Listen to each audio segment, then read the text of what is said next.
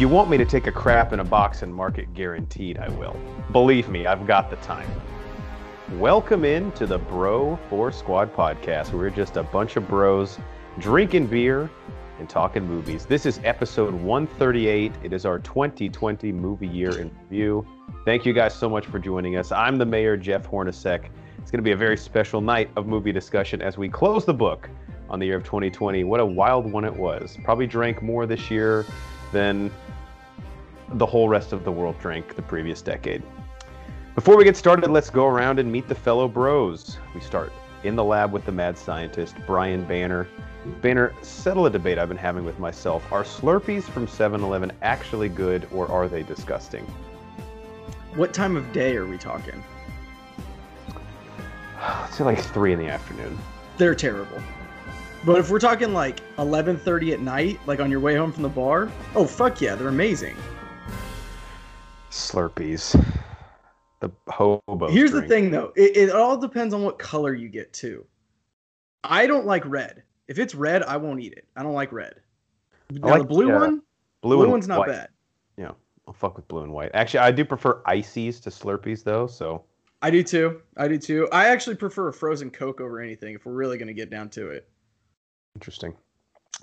All right, next we go to our enforcer in the paint, Matt Geiger. Now, Geiger, looking at your enforcer statistics from this last year, how many fights did you get in, and do you think you're going to be able to up that total here in 2021? Uh, your answer is I got in all the fights. I mean, 2020 was a gold mine for me with the election and a virus and all this shit. I don't think there's any way 2021 I can top it unless maybe right now I just take a road trip and go scale the Capitol building or something. It's all about how you start the year, Jeff, because if you start, you know, two and eight, it's hard to make the playoffs. You know that. You got to start it hot. You've And I always just- said, I don't know if 2021 is going to have enough fights for me to get in. yeah, you have always said the key to a good year is you got to get in a lot of fights in January. Right. So, because I mean, by the time the time December hits, I mean people are hurt. You know, it's I don't. I, no one's healthy, but as you, yeah, as you always say when you try to get in a fight Black Friday shopping, this time of year, no one's 100%. yeah, no one's hundred percent. You got it. I mean, everyone's spunky in January. It's New Year. You know, it's anything could be possible. But in December, you're already beaten down. Plus, in January, there's normally all those people with their New Year's resolution goals. So for two weeks, they're at the gym all fucking amped up on pre-workout that they've never taken before. So those are easy targets to fight. It's a beautiful thing. All right. Well, if you have not listened to our show before, or even have, we start every episode off with the most important thing in any bro's life, and that is Chest Day. Now, today we are doing our 2020 movie year in review, as the title said. Obviously, theaters closed about a third of the way through the year, roughly. So a lot of this stuff we had to get creative with uh, finding or how to procure it. We'll just put it that way. But we've put together three different lists that we're each going to uh, rank the movie year for you. The first one, we're going to do our top three movies of 2020. Then it wouldn't be the Bro Force Squad. And of course, when we have the Enforcer here, we have to do our bottom three movies of 2020. And if I'm being honest, that list was tough for me to narrow down to three. Just three. That was a lot harder than the top three. That's for damn sure. Yeah. It's true. And then something I'm very excited to see at the end, we've each made our own custom list that the others have no idea what it is from the year. Who knows what the topic or the criteria is that we'll share at the end of Chest Day. So all bets are off there. Uh, all right, so let's just start with the top three movies of 2020. You guys cool with counting down three, two, one to build up the suspense, get a few more Sure. ratings? Worse.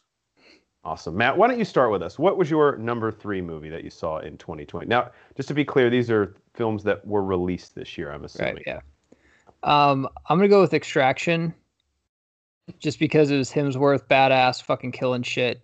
And once again, guys, this is a tough year because we weren't even in the theaters. Like, we had what January and all February. I think that's it Yeah, I think the last thing I saw was Invisible Man, which was like the week after Joker. with Elisabeth Moss. Yeah. Okay. Um, Joker came out this year. I No. believe so, right? No? No. No, it came out in last year. October of last year. Mm. Well, then I don't know what the fuck I'm talking about, but I did see that. Anywho, it was a long year. Okay, just bear with us. I'm gonna go with Extraction though. It was on Netflix. Um, Chris Hemsworth just killing people in kind of a Rambo type thing. There's a little twist at the end. If you haven't seen it, check out a review or just go watch it on Netflix. But once again, in any other year, this wouldn't even crack top 20 probably. But in a shortened year like this, when you weren't going to theaters, it was just a fun thing to watch on your couch. It got you fucking amped up when usually you know, after a while, you're sitting on your couch in quarantine for six hours. You don't really feel like even scratching your balls, but this actually made you kind of want, want to go out, maybe work out, shoot some guns, or do something. It was a good movie. I mean, there wasn't much of a story in it. That's why I compare it to a lot of Stallone movies, but it kept me entertained. I've actually watched it a couple times, and Hemsworth's really good in that role. I, I he can act. Um, I mean, he's fine in Thor, but uh, uh, Bad Times at the El Royale, I thought he was really good. But this really fits him, where he's just the badass dude gets in shape and kicks a lot of ass. I enjoyed it. And I is the agree. name? I was just gonna say, is the name Tyler Rake the coolest movie name of the year? Yeah, yeah. And then he kills someone with a rake. And then you can have the uh, LeBron Jordan discussion if it's cooler than um, Shane West's name, Landon Carter. Landon Carter, Jesus Christ. Sorry, Banner, what were you saying? Oh, I was just saying I agree. That's actually my number three movie as well. Oh, Whoa, me and Banner Whoa. starting off the year agreeing on something. excuse me. I Yeah, don't like it. Makes hell uncomfortable. must have froze over. Uh, no, I mean the Or there stunt must work have been no alone- movies that came out this year. yeah. the stunt work alone puts it above a lot of movies. I mean, it was incredible. Obviously, the director is a former stuntman, so he knows how to film this shit. And then some of the sequences where Hemsworth had to memorize what a thousand different combinations for one Yeah. shot. That's just that's just incredible. Um, I I echo what you said though, Matt. It's such a thin year for movies. In any other year, this one wouldn't wouldn't crack the top 10 15 maybe not even 20 but it got an opportunity it took its shot and it's not it's not missing look if you get if you get your time on the floor you're going to make the most of it Yeah, Sam Hargrave, the director of this, I believe, has also worked on The Mandalorian a little bit, just as far as stunt choreography. And he, of course, did Captain America Winter Soldier, Civil War, stunts in Avengers Endgame. So the action is really what drove that thing home. It was awesome. And again, the scene where he kills the guy with the rake, I remember watching it on my couch going, I get it. Because his name and the murder. Well played. It was a fun one. Also, that scene in the beginning of the movie where Hemsworth is like chugging a half bottle of whiskey and then jumps off a waterfall. That's probably the most bro scene of the year. yeah Like- yeah it'll it'll definitely uh, be nominated for a brosker if we did scenes we don't but if we did it's such an awesome uh, the the way the story was though. He just had like a backpack with all the guns and shit. It's basically what you pretended you were when you were a kid when you're playing GI Joe. so true. Fucking awesome. Your backpack. You just have your rocks. backpack from school, but you pretended it was full of ammo and all this shit while you're just going around the yard. Yeah, and you you got all your your nerf guns in it yeah you tell your neighbor when he steals your Hot Wheels like don't fuck with me because this is filled with dangerous stuff, even though it's really just gushers and like crumpled up papers. fruit by the foot Uh, my number three is Palm Springs, the Mhm. Andy Samberg, Cristin Milioti movie on Hulu. Did either of you guys see this? I don't know if Yes, we talked about it. I did. Did you like it? Yeah, I was gonna talk about it later, but yeah. Okay. All right. I won't. I won't ruin that for you then. But I, uh, we've talked a lot on this pod about like shows that try and take, and maybe it's unfair that Groundhog's Day just kind of gets the whole. Like anytime a movie tries to do the reliving a day over and over, we just say like, oh, you're trying to rip off Groundhog Day, because I actually think that's almost close enough to be like a subgenre of film. Uh, and this one had an interesting take on it. They went the comedic approach again. Um, and I won't spoil the end of it, but I do think it's kind of cool some of the things that Andy Samberg and Cristin Milioti's characters encounter uh, as they have each other to sort of traverse this really weird like cycle of living the same day over and over again. And one thing I liked, Groundhog Day obviously is set on Groundhog Day, but the comedic opportunities in having someone relive a wedding over and over, there's a lot there. You Yeah. know, like one time he just walks up and kisses the bride, like in the middle of her wedding. Like who He's like, cares? that- We're just gonna relive it tomorrow. Exactly, yeah. And his girlfriend, you know, like all the things that he does with the the chick that he brought as his date to the wedding because he doesn't give a fuck. He just gets to redo it again the next day. Uh, so it was a nice change of pace for me. Andy Samberg, I know is hit or miss with a lot of people, but he's not. Uh, he's not the Andy Samberg from like That's My Boy with Adam Sandler in this. No, this was his speed. This was like Hot Rod, where this was a really good role for him. Yeah. why am i saying what weird So, so Palm Springs was my number three. All right, our number two favorite movie of the year. Since I'll just we'll go round robin because I already actually mentioned this. Uh, the Invisible Man with Elisabeth Moss. Um, Cycling and I, as you know, are kind of the horror connoisseurs on the pod. I thought this was an incredible way to adapt the Invisible Man to present day and to make that concept creepy. Because honestly, you could be in the theater like, "Why am I fucking scared? I can't even see the thing. like, how's that supposed to scare me?" But the way they did it, I thought was really, really well done. And Leigh Whannell, who wrote and directed the first Saw, uh, wrote and directed this. So it makes total sense because I love that movie. And for a lot of people that um, like Elisabeth Moss, I think this is the like quintessential role for her. She plays a, a woman going through like paranoia, and the whole time you're wondering like what's in her head versus what's real. And is her character actually like the fucked up one? And then the end is a pretty crazy and open to interpretation, I think, last couple scenes. So The Invisible Man was my number two, 2020. Banner, how about you? So my number two uh, is Onward. Such a super fun adventure movie. The voice cast is great. You can feel the chemistry between Pratt and Tom Holland. Uh, and it has one of the best, if not the best, scene where you see people talking, but you don't actually know what they say, and you're okay with it. That I know scene the at the end. but I don't know of any other scenes that are like that to even compare it to. Uh, there's some other ones out there, surely, right? I don't know. You're the one backing it. I guess. Is there? I don't know. It's I'm a not great ending discrediting scene. it as a scene. Yeah. It's a fantastic scene. It's a great adventure movie. Good, good, feel good. Uh, uh, you know, have uh, having spending quality time with a family member that you wouldn't necessarily have done in the past. Um, the time that it came out, that it was released, uh, it was kind of a surprise. Obviously, it was released to theaters. Uh, Jeff, I think you actually went to theaters. That might have been your la- the last yeah, movie you that, saw. that probably was because I saw that in theaters with my mom, and then like two weeks later, it was on Disney Plus because theaters had closed. Right. Um, and I we actually had tickets bought to go see it in the theaters uh, with Baby Banner, and obviously had to cancel because the world shut down. Uh, so it was nice, nice surprise to still be able to to see that new show, um, and have a little test run of that of dropping new movies on a streaming platform like that. And that was Disney cool because Disney Plus didn't fucking try to charge us thirty bucks for it, which was nice. Yeah. Kind of them. Matt, what was your number two? So you were talking about the last movie you saw before the shutdown quarantine. I'm going to talk about the first movie I saw after, which is Tenet. Um, I know Jeff will probably talk about this later. Banner, have you seen it yet? I have not, mainly Okay. because I don't like being that confused. And from everybody that I talk to, I will be super fucking confused. Um, in no way, shape, or form do I want to get in a debate with Jeff about how much this movie makes sense and how he's stupid for not understanding it. I'm not. I'm not capable of having that conversation at this moment. Um, not that I don't have my notes. I still don't think I understand it. However, just going into a theater, and that's a theater experience movie. I I don't. Jeff, do you disagree that that's No, something I- that you you just if need to see in theaters? Yeah, if I would the the sound design alone, if I would have seen it in theaters, I probably would have been like, "Holy shit!" I mean, It- that was fun.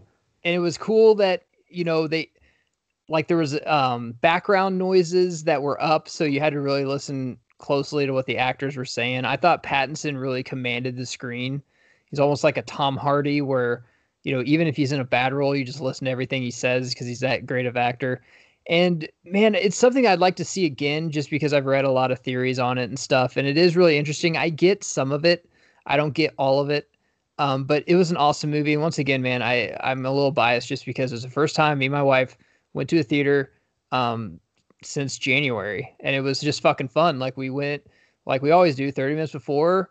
I had a beer. She was pregnant at the time, and you know went in there and enjoyed our night like we've done a million times while we started this podcast, and we didn't get to for about eight or nine months. So that's gonna be my second one. Um, let alone the theater experience. Uh, don't comment below what you think my theories are. I'm not prepared to answer it. I just had fun watching it. Yeah, I, I kind of blame myself for not understanding Tenet, but I, that was definitely one I wish I could have seen in theaters. Maybe there is like uh, maybe it's a little big league. Maybe there is no answer. Maybe it's one of those Oh yeah, when he's like having him try to solve his homework. like try to solve a math problem. Maybe there is no answer. You know, maybe it's like like a What deeper. and then the one guy goes, "What color's the paint?" It's like, all right, we've derailed. I don't think we're, we're getting colder. Uh, all right, let's go round robin. Matt, what's your number one movie of 2020? Okay, I cheated a little bit because it, it was it was really hard to come up with one. Um, and I think we do a disservice by not talking about a couple of these, but I'm gonna pick uh, The Last Dance. I know this is not technically a movie, but it was something that came out in 2020 that I thought was the greatest thing. Period that came out in 2020. It was something that I was looking forward to every week, and it's not just because it was quarantine or anything like that. If this was a normal year, I still would have bookmarked. I think it was on Tuesday nights that The Last Dance was coming out. It was so fucking well done, and it just every time I watched it, it blew my mind that I'm like so they've had all of this footage and have just been setting on it since 1998. Like they've just been setting yeah. on all of this gold. Like MJ back backstage drinking Miller Lite with Scottie, Rodman driving off in a Harley, just going to Vegas after get like they've had all this, and we just we just went on living our lives this whole time. It fucking amazes me that that happened. See, that's the other crazy thing is I almost forgot that was this year. Yep. Yeah, I totally forgot that that, that was this year. March. Damn. Yeah, that was something we really needed at the time, like something to look forward to each week. Because they were going to put it during the NBA Finals, basically to, you know, because they thought LeBron was going to be in there.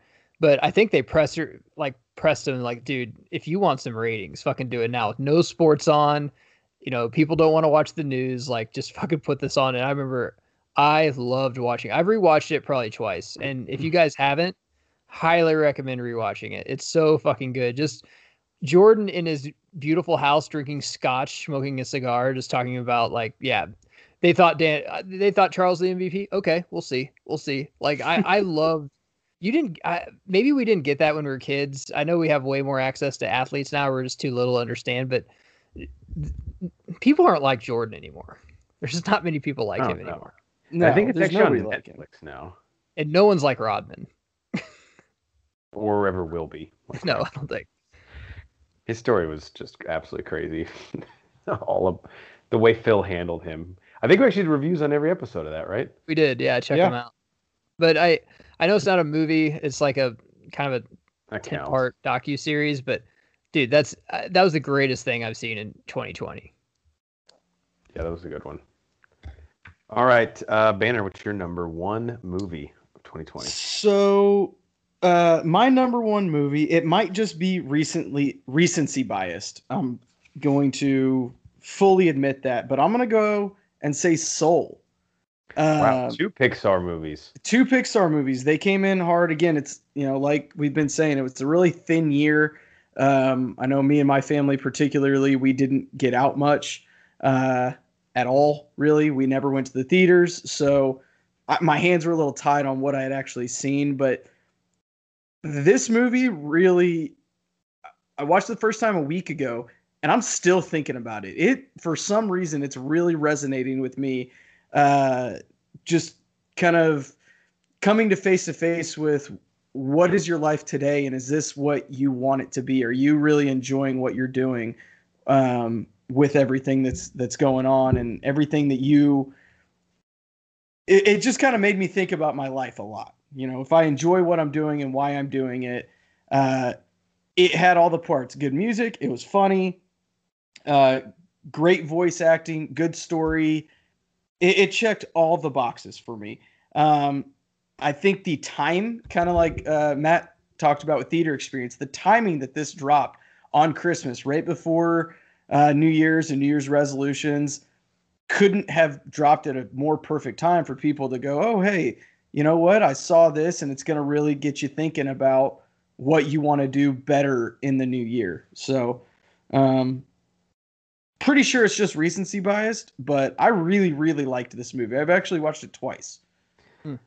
Yeah, check out our review. It was uh, tough for me to not put Soul into my top three, but I think sort of to what you were saying, it just I didn't have enough time for it to really marinate with me, I guess. Um, so my list was kind of already complete, but yeah, definitely a thinker. And Pixar for sure, two for two this year, right? Uh, oh, 100% two for two. Yeah.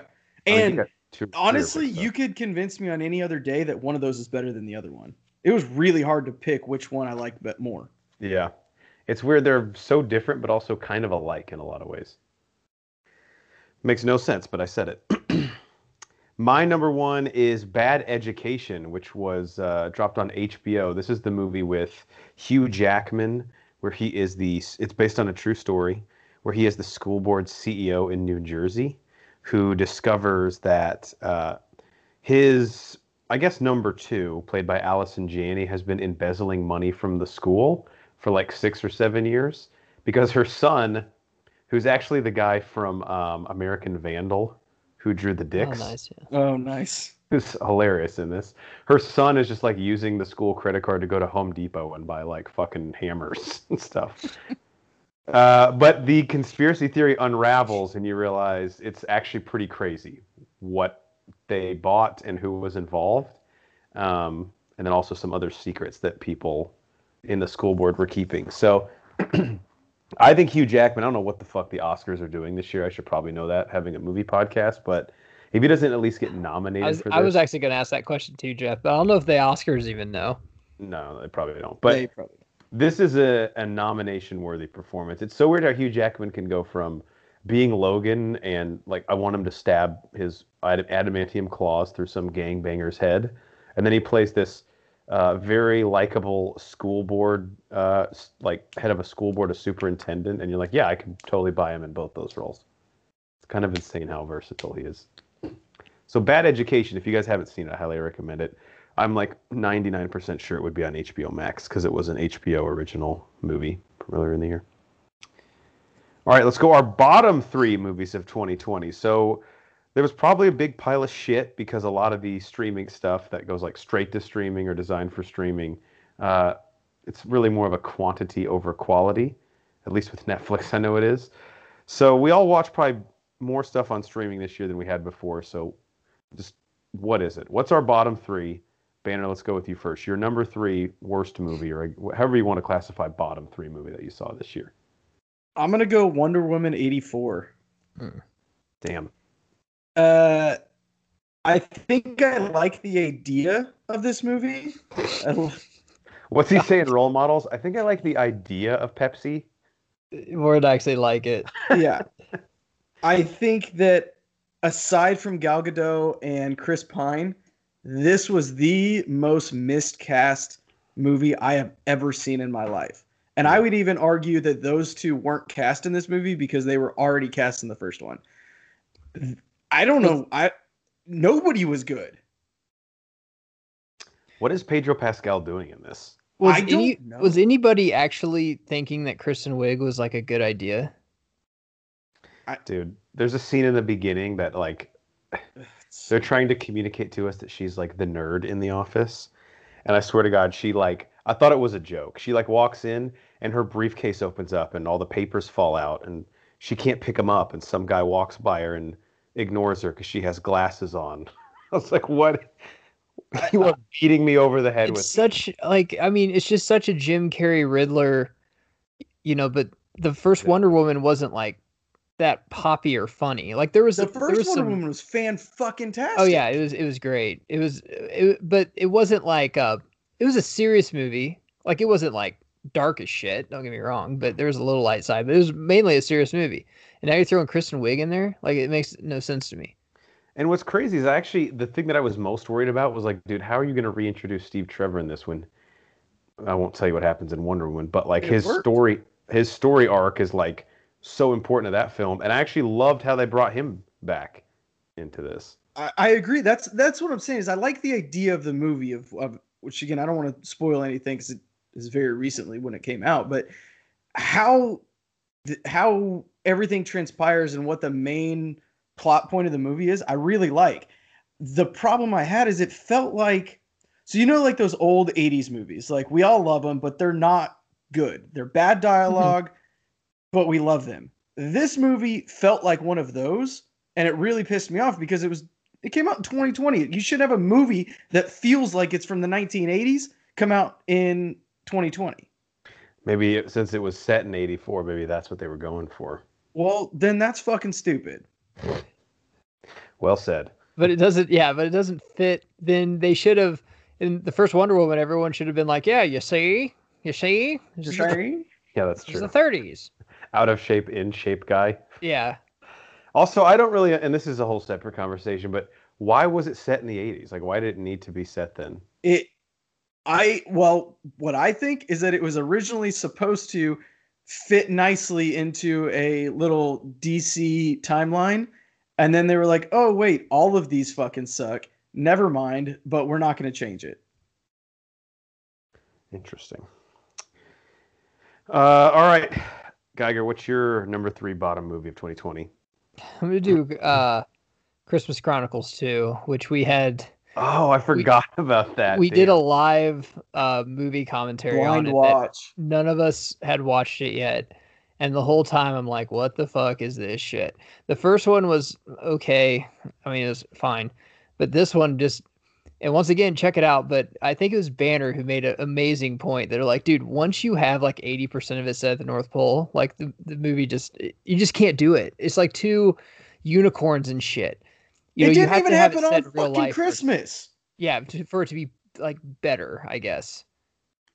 And then I elf that used to be an elf, and now he's a a full grown fat kid. The kid from Deadpool, like, was getting. I, I, it's just terrible. Honestly, now, if that's your number three, I can't wait to see what your number two and number ones are because I forgot about that movie. It's the only reason it's not on my list. So let me just take that as an honorable mention. Okay. On my list. But yeah, check out our movie commentary because sometimes the movies we fucking hate are some of our best commentaries.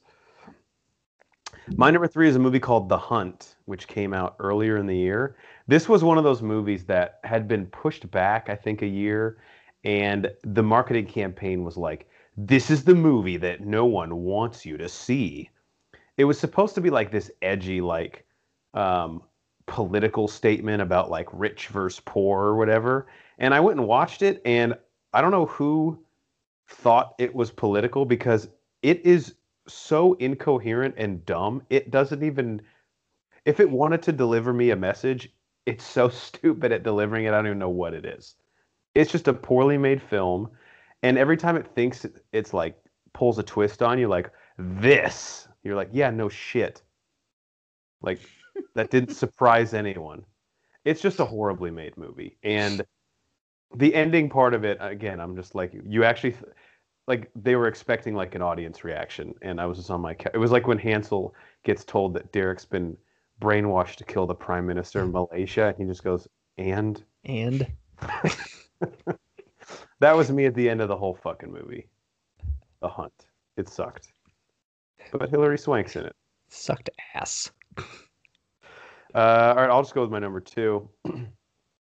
Birds of Prey. Although I, that's not the title. I think I'm supposed to put a colon and some other words in it, right? Isn't it called Margot Robbie is in this? Please watch it. Colon. Pretty much. Of... This is one of mine too, so we can just double team it. So I don't talk to you about it again. So I think I don't want to talk about this twice. My main issue with the Birds of Prey is twofold. Everything. Number one, uh, all of the ancillary characters are just so much less interesting than Harley Quinn. Mm-hmm. And I think Harley Quinn's most interesting backstory, and Matt, you know this from the cartoon, is sort of her. She used to be a clinical psychologist. She's a right. very adept individual, very smart, and she makes this turn to this psychopath, and they continue to play her in the films, even though they have a very capable actor in Margot Robbie, as just like this like juvenile idiot who's obsessed with egg and cheese sandwiches. Basically like a 13 year old that doesn't have a dad and just it's kind of a it would be on the Maury show.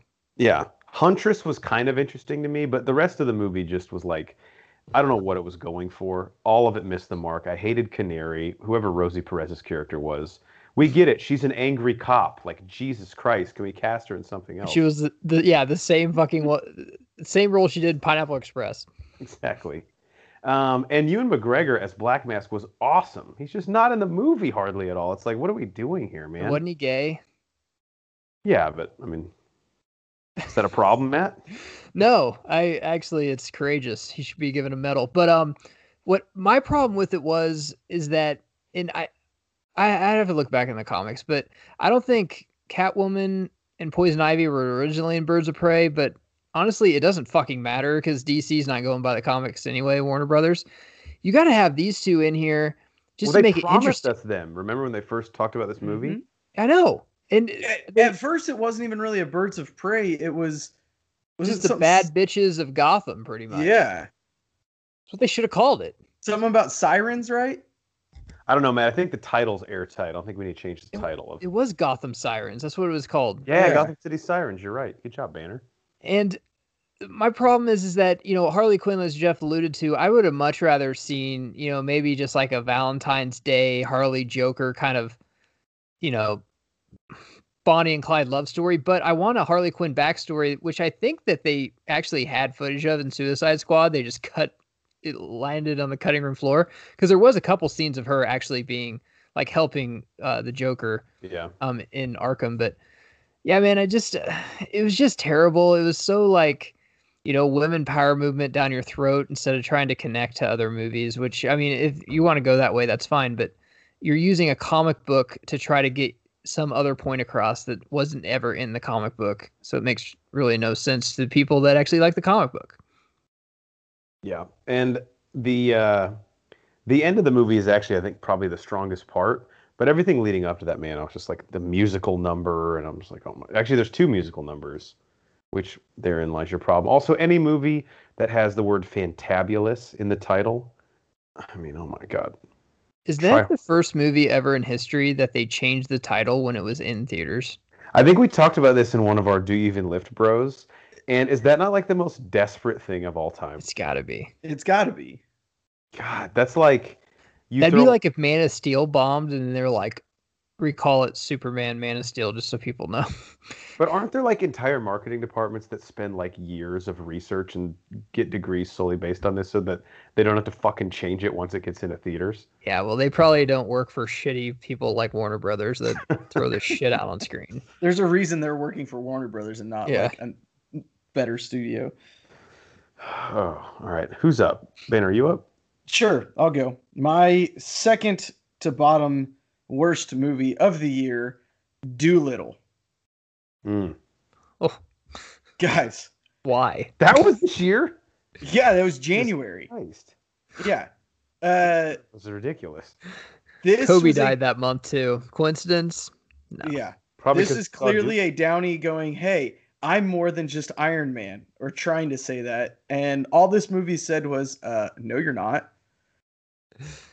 Downey's like, I'll show him that I'm not just I I can't just only do characters that have been like you know basically posterized back in the 50s. So I'll do Dolittle. Hey, Matt Matt talks about this a lot with like I know Robin Hood is one of them, but it's like there's some franchises, I think King Arthur too. Like Don't. no one cares anymore, dude. Yeah. Like I know I know it's a recognizable name and an IP, but like we just I don't know how many times the public has to tell you we don't give a fuck. King Yeah. Arthur, I could give a fuck less. Charlie Hunnam was in it, and I barely watched it. Yeah. It was Doc, Dr. Dolittle is one of those things. Like the Eddie Murphy, the first one was fine. I told you I saw part of the third one while I was waiting at my dentist office a few years ago, and I was I was about to ask them to start drilling on my teeth so I could quit watching the film. Like no one cares about these movies. Well, because they're pulling from shit, just like uh, the Lone Ranger. Hey, why don't you make an Andy Griffith movie? So everybody that didn't die of God, I coronavirus can go fucking see it in theaters. shit too. Like nobody, nobody in our generation knows what the hell that is. No one knows. Here's the thing: is I'm not saying that this story or the idea of Dolittle isn't a good idea. You, but you have to modernize it. and Don't call it Dolittle. Call it something else. They do that shit with Hamlet movies all the time. Right? Who's Yeah. going to be on the board here one day because they love the person's like, I love the idea of this movie because they don't want people on me that's just like, that's the worst piece of shit I've ever seen. Like, what the hell is this? I don't know. yeah, it was weird that they made it not contemporary. Uh, And his accent, if that's what you can call whatever the fuck he was trying to do. he gets like that, man. I don't. I love Downey to death. I'll defend him. Here's the thing: when Downey nail, tries, I I- honestly, this is what I think. When Downey tries, he's not good. When he doesn't try, that's when he's at his best. I Aside don't from know the if you've seen Natural Born Killers lately, but he did a like a joke kind of accent in that, and he right now he's he's feeling himself a little too much for me. And Iron Man, he's just like, hey man, like I'm getting a second chance, I'm gonna have fun with it. Now he's he's acting like he's big dick, and I'm like, dude, let's chill out a little. I could see him on set though. He's like, if they don't let me do the accent, I'll just walk because I don't need the fucking money. right. Uh, all right, Matt. What was your number one bottom Okay, of 2020? the this might get a debate, but I was so lackluster. of This This is Netflix drop, The Social Dilemma. I mean, what the fuck? I vaguely did- remember you talking about this. We did a review on this too, didn't we? Or did we just do Uh, it? do I a think review you just. I think you just talked about it on Protein Shake. Okay, well, everyone was like, "Hey, you know, like, fucking social media controls us, man, doing all this stuff." I watched this and I'm like, "Yeah," I, and I was basically at the end. I'm like, "And first off, I want my phone to get to know me because when I have 20 minutes in my car to eat and then watch something funny on YouTube, I want them to recommend shit that I like. I don't want to scroll down. I need you to know the porn that I like. You know. I- I, I want them to give me shit that I want to buy. I want the yeah, I want them to know the porn I want to watch. all of this didn't really I'm like, yeah, dude, I already fucking know all this shit. I know that my phone listens to me. I know that when me and my wife were talking like once the day that we found out she was pregnant, that next whole month on Facebook is recommending me baby shit to get like and it never did before. I understand that. I think that's cool. I have no fucking problem with that. And if you're, I guess, not strong minded enough to not let it like control you, then you guess you don't need a phone. I don't know what else to tell you, but I was, it was so lackluster. Everything I heard in there I already fucking knew, I guess. So I didn't. That is really the care. worst when you watch a documentary and at the end you're like, I didn't learn anything new. Yeah. About that. Well, and then if you, uh, the one part of it, like if you put like MAGA, they're going to give you like everything that Trump people think. If you put something else, they're going to put everything different. Like, well, no shit. Like your phone wants to play to you. Like if you, if, if, if you're not giving me what I want, I'm not going to buy. So, Right. but yeah, it does make sense why we're so divided and everything now. I guess that was kind of interesting, but I already knew that too. That's why there's some people that only see certain news things and some people that only see the other, they never see the other side of it. Um, was that a show or just a like a it was one- a like a it was like a I would call it a movie. It was just a one part hour and 15 minute thing. Well, I'm glad you watched it because now I know everything I need to know from it. Yeah, you you would you already know everything. It's not like they're dropping a bomb on you like there was there was another gunman on the grassy knoll that day or anything like that. I'd love to sit down with someone who's like, "Did you know all this?" And you're like, "Yeah, dude." Of Obviously. course. Like Well, yeah, I think it's kind of cool actually. I want them to recommend shit that I want to buy. The other day, uh, ESPN asked to know my location. No fucking reason they should. I just let them have access to it. Sure. I don't care. Uh, Banner, you already went, right? Uh, I did my. I haven't done my my worst movie. You Oh, to do your worst movie. Yeah, and then I'll close. it. Uh, it was actually already mentioned tonight. Christmas Chronicles 2. Guys, Mm. biggest pile of shit. Can't say anything else bad about it. Uh, Jeff, your turn. Uh, mine was came out around the same time on Netflix. Holiday. Oh, I almost got sucked into watching this. Matt just laughs at the title. Like you fucking watched something called Was Holiday. This Emilia Clarke. It was Emma Roberts. Same thing. Okay, I mean- keep going. Um, and the the plot. This is crazy, Matt. You're gonna love this. So Emma Roberts meets uh, the guy who plays Johnny Utah in the Point Break remake, hmm Never who seen is like literally bagged serial Chris Hemsworth. His name is Luke Bracey. Look him up. He's an Australian. Um, and Matt, here's the thing: it's Christmas, and they both don't want to be around their families without dates, right? Because all you get is the questions of when are you gonna get in a relationship and things like that. And and Matt, it's just too annoying. So they make a deal to go as each other's dates to every holiday that year. Now, there's only one rule. What do you think? The Every holiday. every holiday throughout the year. That's the What are holidays? Fourth of July. Fourth of July, they do like St. Patrick's Day, you- Okay. Easter. But Matt, what do you think the one rule is? Well, you can't fall in love, Oh, okay, they can't fall in love with each other.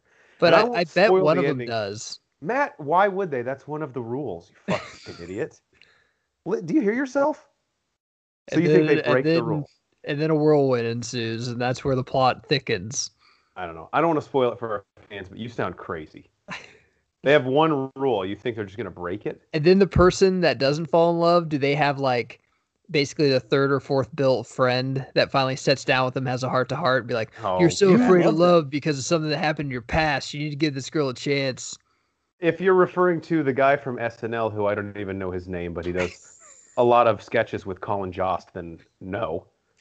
That doesn't happen. Some people probably think we rehearsed this. I have I've never heard of this movie. I didn't even know Jeff was you know, like, but every movie's the same. So That's my favorite game is let Matt guess the paint by numbers plot and see how much of it. Because I'd like to picture we're in the board meeting and the one and there's one guy like on his elbows. He's like so excited. He's like, "Well, what happens?" yeah. well, Tom, the rule is that they can't fall in love with each other. He's like, "Oh, okay, so they they or do they?" Well, yeah. what's What? the plot then? There's no yeah. There's there's nothing happening. I was like, well, what if one of them does? It's like, but there's a like- rule. He's like, I'm getting out my checkbook, and I know you mentioned that you wanted Emma Roberts in the movie, so for the budget, I'm gonna add two zeros for you. but uh, actually, let me take one of those zeros away because we can't actually get Chris Hemsworth, so we have to get that guy from the Point Break remake. I might watch this. And this is not just a Christmas movie, right? I mean, No, they do every they do every holiday. Yeah, I mean, uh, Mrs. Geiger will think it's hilariously stupid, Okay. and it's short. Holiday, Netflix. All right, I'll give it a chance. my worst movie of the year. You could be like, Jeff recommended it, and then halfway through, she'd be like, he recommended it. You'd be like, well, sort. I mean, he said it was his worst movie of the year. so he did literally the exact opposite. All right, last part of our Chest Day, which I'm very interested to see. We each made a custom list of. I mean, I did three movies and a few honorable mentions. You guys can do obviously whatever you want. Uh, that the others do not know what the list is. So, Banner, why don't we let you go first? What is your list? So, uh, and I'm gonna I'm gonna talk about all three of these right now, right? Sure. Okay. Uh, mine was actually uh, I did greatest 2020 seasons of television. Um, Oh wow. obviously, we all had a lot of time to ourselves, watched a lot of TV and movies. I have three shows right here that I think were the best seasons of a show of the year. Uh, third best being Agents of S.H.I.E.L.D. Season seven The final season. this is the final season. This is something that had to hit, in my opinion, because the season six wasn't very good. Things got pushed back. There was a lot of. The show should have stopped two or three seasons earlier. This was really fucking good. Uh, they did time travel. They tied some loose ends.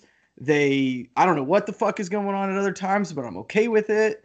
Great acting, great action. It was just a good season of television. A lot of fun. You can check out. Uh, I think we reviewed every episode of that too, Jeff. Right? We did, and we were kind of up and down on it, but I think in the end it sticks the landing, and we were pleased with how the show tied up. I was. I thought it did a very good job of um, tying up the whole show. Obviously, there were still some loose ends. There were some things I would have liked to see or seen them do different, but overall, I think it was a really solid season of a great show. Next, again, already mentioned tonight by Matt, Last Dance. Mm. I mean, guys, Mm. again, we they've had this stuff for what Mm, mm. 20 years 25 years Yeah. How do you how do you sit on that How do you set? how do you Selfish sit on that it's incredible That's like if someone had a video of them in college just begging two hot twins and they just don't show their friends for 15 years. i Why? you know they have more footage Why now? that- you know there's more footage that's on the cutting room floor that's what i want to see too Yeah. They don't even have to compile it into. They could just send it, just just send like it extras. yeah and the best single season of a show that came out in 2020 Schitt's Creek season 6 uh, obviously guys it cleaned house at the Emmys. It won everything. Um, this is another one that was a fantastic culmination of five other seasons to end this way. Just a probably some of the best character development I've ever seen in a show happen in this show. Um, you don't really have a villain. It's just people living their lives and them navigating that. Really, really funny. But yet you still have all the feelies at every moment, every step of the way. And again, a great way to end a show. That's another one that I haven't seen yet, but I'm getting a lot of pressure from the people in my life to give it a shot. I'm not going to pressure you, but you definitely have to watch it. They're 30 minutes. There's each season's 14 episodes. They're 30 minutes apiece. Me and Mama Banner literally watched the last season in like two and a half days, and You that's with are- a two-year-old. You guys are good about uh, getting through shows. Got to get on that. Good list, Banner. forgot about some of those. All right, Matt, what's your custom list that you made for 2020? Yeah, I love this. This is one of the funnest things I've done. So you know, there's always a night with your boys that you get a little fucking crazy, a little wild. Yeah. But you can always point to one time in that night where you're like, dude, that's when it took the turn and it went off the rails. like like Bro Force Squad weekend, whenever we were by Banner's pool table and we were seeing like we were shotgunning beers listening to Will Smith Wild Wild West. I'm like, dude, that's when it took a turn and we should have just fucking just shook hands and went home. So these are Glad movies or shows. Sorry, go ahead, Banner. I just said glad we didn't. Yes. Uh, these are movies or shows where basically 2020 where we should have just we should have known that it was taking a turn for the fucking worst. This is a great list. All right. Oh, I love this. so I'm going to start from the end and then go to the beginning just cuz that's kind of the way it was. Uh, Yeah, First turn- off is I have not yet seen this, but this is when we know that like dude, like are we fucking serious? This is not going the way we should. Wonder Woman 84. How the fuck is this bad? Like how? Like the first one was great and usually the second one's bad because you have a different director or something or it, we have this Patty Jenkins is back. And also, you've been setting on this for what, 5 6 months over its release date. You had time to do cuts. You even had time to do reshoots if you wanted to. And it's still fucking bad. How did DC fuck this up? All eyes are on them. Nothing from Marvel's coming out this year at all. And they had a streaming service and theaters were back open and they fucked it up and made a bad movie. How the hell does that happen? Yeah, it's a bit baffling. Uh, Mainly, I think most people, especially since she got announced as the Rogue One director, everybody was jacked up about Patty Jenkins, and then Wonder Woman 84 comes back, and they're like, can we keep the receipt on her just in case? I mean, I know she's a great director, but this shows she's not, like, perfect. Like, there's chinks in the armor. I mean, that's when we should have known, like, you know, it was it was starting to get back. A lot of states weren't locking down anymore. The vaccine's coming out. We're like, dude, movies are starting to hit theaters again. This is coming out on Christmas, or you could stream it on HBO Max. All you had to do is just make honestly a B minus movie because it would have looked like an A plus movie because people haven't seen anything mm. forever and you can't even fucking do it. Extraction made our top three of movies this year. Exactly. It And I don't even know what the fuck it's that about. hard. gun to my head. I could tell you. Pull it. I, I have no clue. Okay, the second one where we should have known it all fucking went wrong. This was uh middle of the pandemic when movies were starting to come back and we think the theaters are about to open. So China basically gave us a virus and as Americans we fucking buckled down, we wore our masks, we social distance, we washed our fucking hands and we waited it out so we could save other Americans so we could go back to the movie theater and see Mulan that's when we probably should have known okay this is probably not going anywhere it wasn't like rambo or anything or something or the patriot it was mulan which also wasn't good which i don't fucking understand why because when you set on these movies maybe maybe having too much time is worse than not having enough but anyway i digress Well, two things about Mulan. Number one, it's still kind of crazy to me that Disney Plus charged on top of their subscription fee thirty dollars to watch. right because hbo max wonder woman 84 is free Yeah. And also Mulan took out what are my two favorite things because they said Chinese audiences don't like these. The humor in Mushu and the music. yeah So at that point, like, is this even Mulan anymore? Like not the one we know and love. we're gonna have a lion king movie but we're not gonna have any lions in it I think Mulan also had terrible marketing. Terrible marketing. Yeah, I mean, well, they had to like pause and restart. and I the marketing a understand. bunch I understand times. that they were thrown among. They weren't dealt the best hand of cards, but you're fucking Disney. You you're better than this. Okay, the number one thing when we should have just packed up and just said see in 2021 because this is this fucking is off the rails. It's the very beginning of the pandemic. We're all hoping, okay, maybe people just use their common sense and kind of know and you know be smart. And then normal people that you thought were normal would come up and talk to you about Tiger King. Whenever Tiger King came out and everyone watched it, we should have just been like, this year's fucked, isn't it? Like it's it's fucked. Everyone watched this and they talked about it like it was a true detective show. Tiger King, I think we're going to talk about like pandemic goggles in a few years because was that actually good or interesting or were we just so fucking desperate for anything to take our minds off the world and watch that we, we, so desperate. that we turned it into this like cultural phenomenon. It took me a while to watch it, and I felt like Stan from South Park, where I'm like, Okay, this I mean it's interesting. I guess Sounds it's like stupid interesting, but like what why are people so infatuated with this? This is the stupidest show I've ever seen. And talk about something that like the cultural zeitgeist has just passed over. Uh, Nick Cage is still playing Joe Exotic in that. Uh, I don't know if it's a movie or a limited series, but by the time that comes out, people are going to be like, "Dude, we're not interested in this Like, who cares? Yeah, like we know the story. He's fucking crazy. And he still needs money though, so Although I do want to see Kate McKinnon as Carole Baskin. That has me kind of interested. And she was on Dancing with the Stars. That's also when we should have just. Oh my god! I and she danced to Eye of the Tiger. Which I have no problem that she's on Dancing with the Stars, but if she is, then OJ needs to be sideline reporter at one of the fucking NFL games. That's what I'm weekend. saying. The double standard. He's at least gone to OJ is actually talented. Like he actually was a good sideline reporter. Carole Baskin can't dance. I will never. I think the most disturbing image I've seen in 2020, and obviously there's a lot out there, is Carole Baskin's husband on a leash, crouching down for dressed like Barney Rubble. it It's makes no- burned- first it's off, the Flintstones outfit makes no goddamn sense. If, Is one of if my none of us go as that as next year's Halloween with our wives, then we just I don't know. Maybe maybe this pod isn't what we thought it was.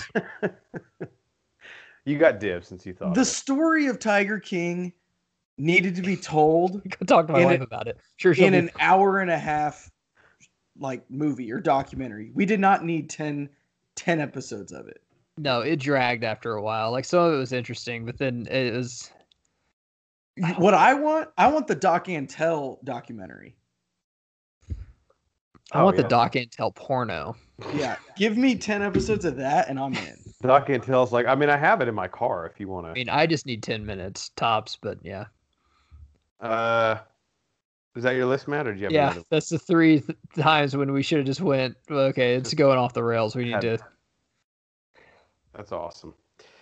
My uh, movies are the three movies of 2020 that I have no idea if I loved or hated.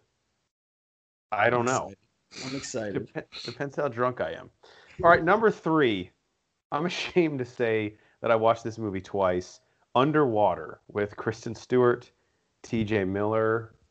Uh, where she, again, I don't understand what draws Kristen Stewart to roles because I've always said when she's acting, it appears like someone is holding her at gunpoint, forcing her to act. Like if you hate it so much, go home. Trust me, we will be fine. No one here's going to beg you to come back. But she was like oddly inspired to do this role. And there's no backstory. It just wait. The, the movie starts. She's working at an underwater sea base, and it's starting to flood, so the people have to leave. And fucking craziness ensues. And I think this is the last movie T.J. Miller filmed before he lost his mind, um, because it's a, it's like a year and a half old. But I don't know what it was about it. I was so intrigued and captivated, and I would be like, "That's dumb," and then I would turn it up.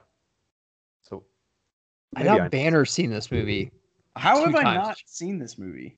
It's Yeah, an this is- underwater movie. I remember it. I remember it uh coming out because uh doesn't Kristen Stewart look like Slim Shady? Yes, Yeah. she does. Um, I don't know. I, I can't figure out if I love it or hate it, but I've seen it twice. Are you leaning more towards loving it or hating it? I think towards loving it. Have you heard the backstory on her where like her breath stunk so much she never brushed her teeth on Twilight that Robert Pattinson never wanted to kiss her or something? Why didn't she brush her teeth? I don't know. My wife always tells me that every time Twilight's on. Jesus Christ. How often does Twilight come on in your house? I mean, it's on FX a lot. All right, What- I'll give you that one. What's Kristen Stewart's deal, man? I don't know. Should we have her on pod? And the only interview question we ask her is, "What's your deal?" Why don't you brush your teeth? uh, Well- that's actually a rumor. That's not true. Okay. Well, that's the only questions we have for you. So thanks, Thanks for for coming, coming on. on. Kristen. You don't ask me anything about my acting roles. No, we're good. No, Good. We're good. All right. uh, second one on here, Tenet. Hmm. I just I don't know what I- what I saw. I think it was really good filmmaking, really good cinematography. The characters seemed intriguing. Um, I just have no fucking idea what it was about. And I've watched three YouTube videos afterwards trying to explain it. We need to get drunk and do a commentary on that where like both of us, like me and Jeff, take a different side and fight about it. Because And it'd I'll be fun to fight about it. something that we just honestly have no clue about either one of us. we gotta stand firm. I mean, I don't know what inversion is. I I have no idea. How even the scene where she explains it to John David Washington like he's dumb, I would like if I were him in that scene, she'd be like, "This is inversion." I'd be like, "Well, I, you're gonna need to get another guy for this mission because I Literally, I want to be the guy in the theater. Like, can you rewind that and play that back slower? Because I'm trying. I'm literally, really trying to figure this out. Because this seems important. uh, yeah. So I don't know about. I mean, there were things about Tenet. I'm like, I, I should probably like this. This pro- seems really well made. It reminded me of me in like junior year fucking algebra three, except I actually wanted to be a Tenet and understand it. Yeah, there you go. And Matt, obviously, I won't spoil it, but when they like explain their plan right before the third act, I'm like, yeah, dude, I now I'm lost even more. I thought I was like kind of picking it up, and then you just explain like the plan, and I'm like, uh, can we not just shoot people? I don't understand. Jesus. Um, and then the last one, the number one movie that I just I don't know, man, and maybe I need help. Maybe I'm fucked up in the head, but Bad Boys for Life. Whoa. So Bad Boys for Life obviously it's the third Bad Boys movie. The trend of sequels coming out like 12 years after the previous one when one of the actors finally says, "Hey, you know my salary demands from before? Well, uh, I'm kind of tired of eating Jennie-O uh, frozen chicken pot pies, so I'm willing to lower my demands." Come back for the third one. I think the worst part about Bad Boys for Life is there's a pretty ridiculous twist in like the last 15 minutes. And at the end, they do like it's like a Fast and Furious type mid-credit scene to set up a sequel. And my theater started clapping, like embarrassingly, and I was clapping with them. And I remember clapping, looking at the guy next to me, like, "We're all pretty fucked up in the head, huh?" High five at the guy next Yeah. to you. They did that. What? Nobody wants this, but we do. You think we'll get Michael Bay back for the fourth one? I don't know, man. One Do you only think we would have had the third one if Puff Daddy didn't come out with that song 15 years ago? I don't know. No one will ever know that. Like, you kind of had to do it, honestly, Jeff. With that song, you had to. Oh yeah, Now, it should have came out 10 years ago. I'll grant you that. But yeah. But Martin Lawrence, I bet the studio execs like, I'm glad we played hardball with Martin Lawrence because we saved about six million dollars. honestly, He though, if they would have just put that Ke- Big Mama's house high. if they would have just put Kevin Hart next to Will Smith and called him the same character, would anyone have cared? They could have just made like a joke about it. Actually, would have been like just like, would anyone have? Honestly, cares? yeah, that would have worked. I know it would have. They actually look like the same age, and Kevin Hart's in shape. That's true, Kevin. Hart- And and Martin Lawrence did, I guess, his best to get in shape, but they always they always play his character every movie like he's gonna quit tomorrow. So he's like, well, I don't have to be in great shape, right? It's like Because I'm about old to. John Wayne gunslinger. He's like, I, I, I'm as good as anybody for one more time. All right. like Wyatt Burp and Five Will Goes West. And then my my honorable mention, uh, Banner, I do think you need to see this so we can talk about it on Pod. Um, but New Mutants. I mean, that thing went through production hell. It was delayed like literally three years through reshoots. And I watched it and I was like, how is this not a total clusterfuck? Like, how is this so well made and looks so good? And I kind of had fun with it. It was And don't actually a good me to- movie. Yeah.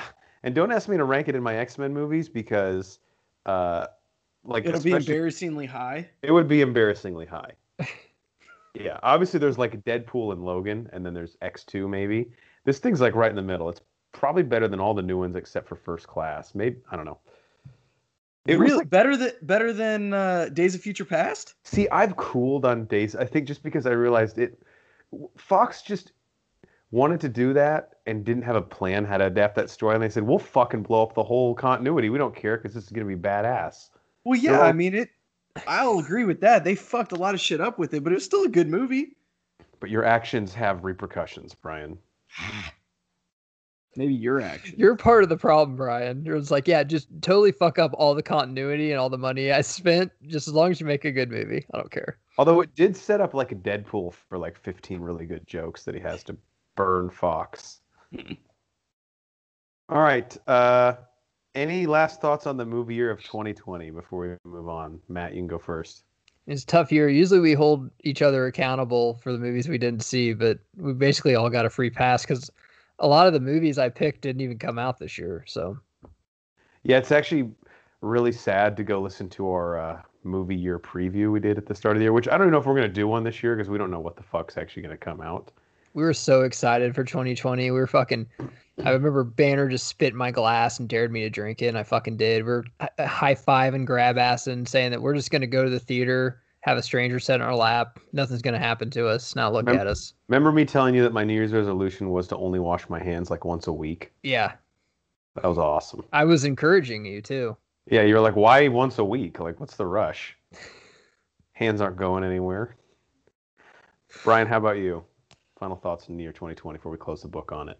I mean, I feel like 2020 is for movies is kind of like the same as if you played the NCAA football. Doesn't matter. Literally doesn't matter. Everybody gets another year. Let's just let's just practice.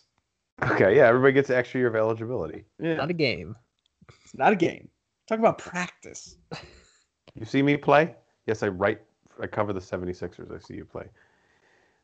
I guess the only thing I'll add to that is uh, this obviously was a year that might have changed, or probably did change the the movie going experience forever in the sense that streaming is now like we got HBO Max and Disney Plus, and their outlook looks a lot different for the next year.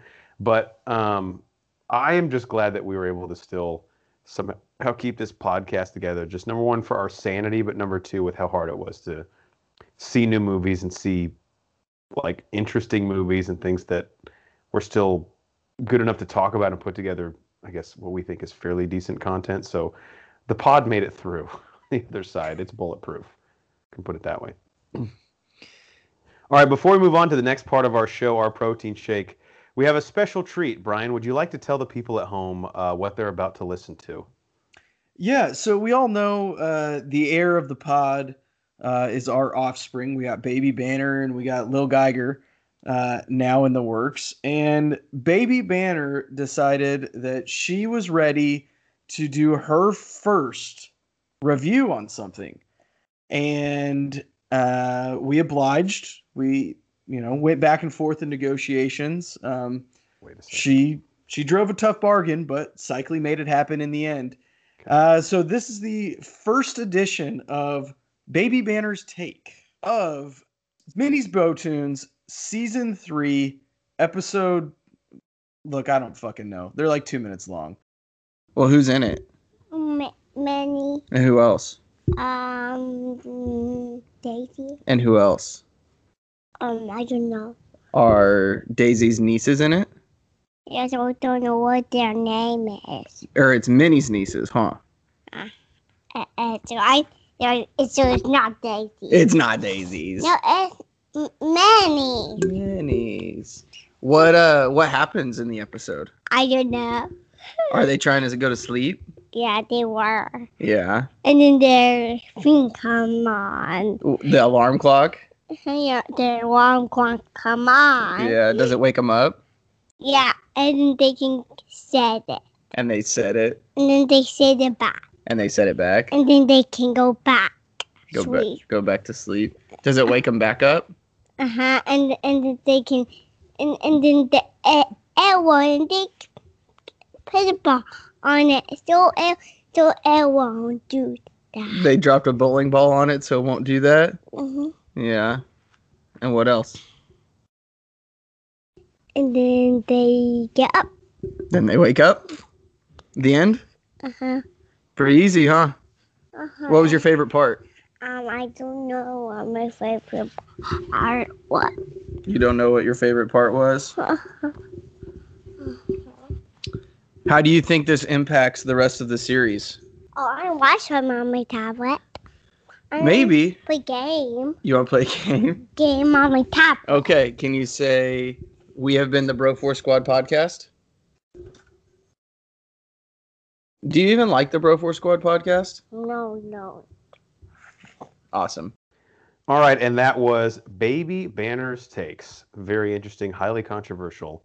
Um, but you guys can take from that whether you want to go watch that episode of Minnie's Bow-Toons. Thank you, Baby Banner and Brian Banner, for doing that. All right, on to our protein shake, where we go around and talk about what is in our cup, also known as what have we watched lately. Brian, I know you and I watched one together Yep. at the end that we want to talk about.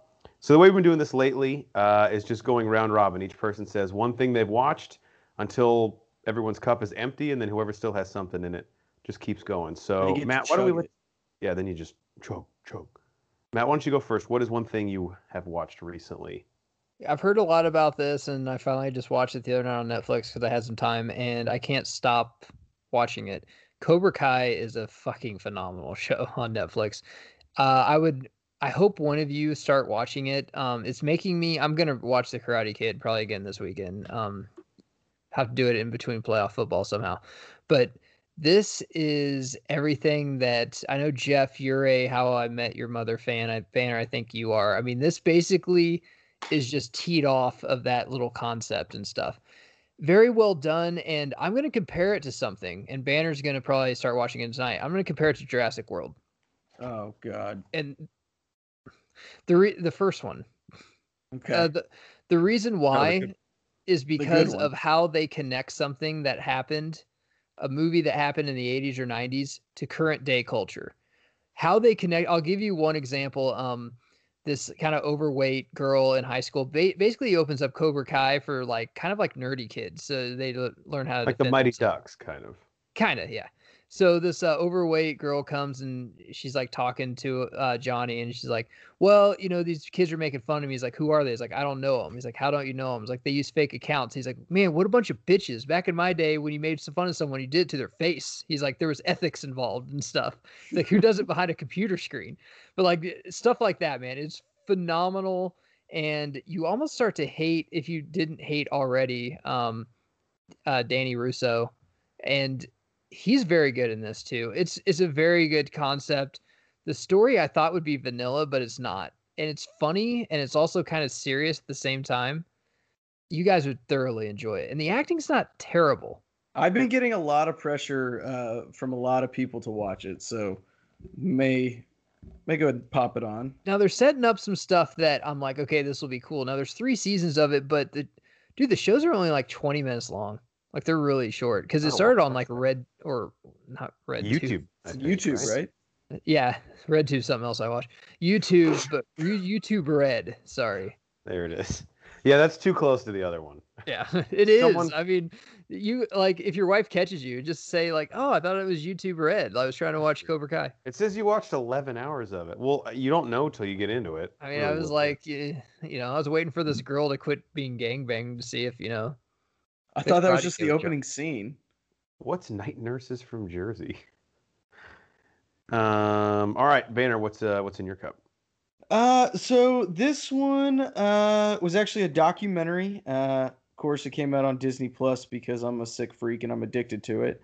Um, this is called Waking Sleeping Beauty. Uh, pretty cool story. This is uh kind of chrono- chronicles the time in the mid 80s through the mid 90s of Disney animation, how it was kind of in the dumps, and Disney was focusing more on live action and they were kind of getting away from the roots and they actually considered shutting down the animation department Wow. uh, they didn't and it, what ensued was the best run of animated movies in the history of movies ever with little mermaid uh, aladdin beauty and the beast lion king uh, all those were in there they talk about the great mouse detective they talk about rescuers down under so really cool how they go through that. They talk about when uh, Michael Eisner came over, uh, took over Disney and his role in the animation department, um, and just kind of a cool, cool thing to to see how you have so many back to back to back successful movies, uh, especially in this pod. We love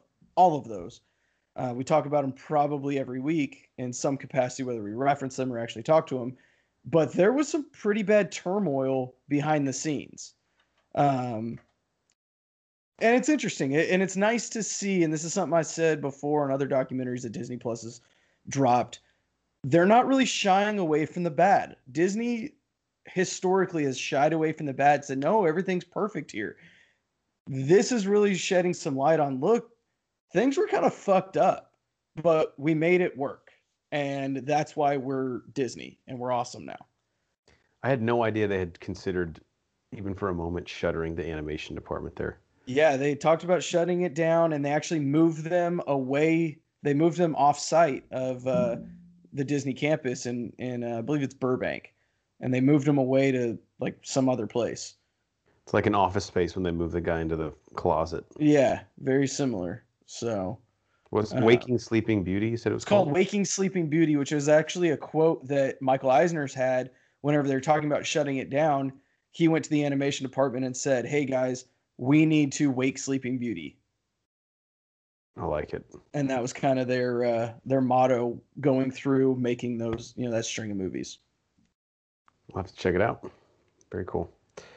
I watched the FX series A Teacher with Kate Mara.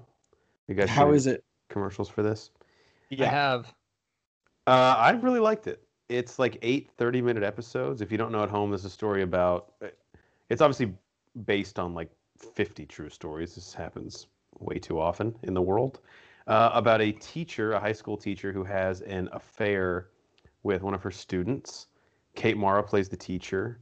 And I can't remember the name of the kid, but he's from Love Simon. And he's actually in Jurassic World, the first one. Nick He's like- Robinson?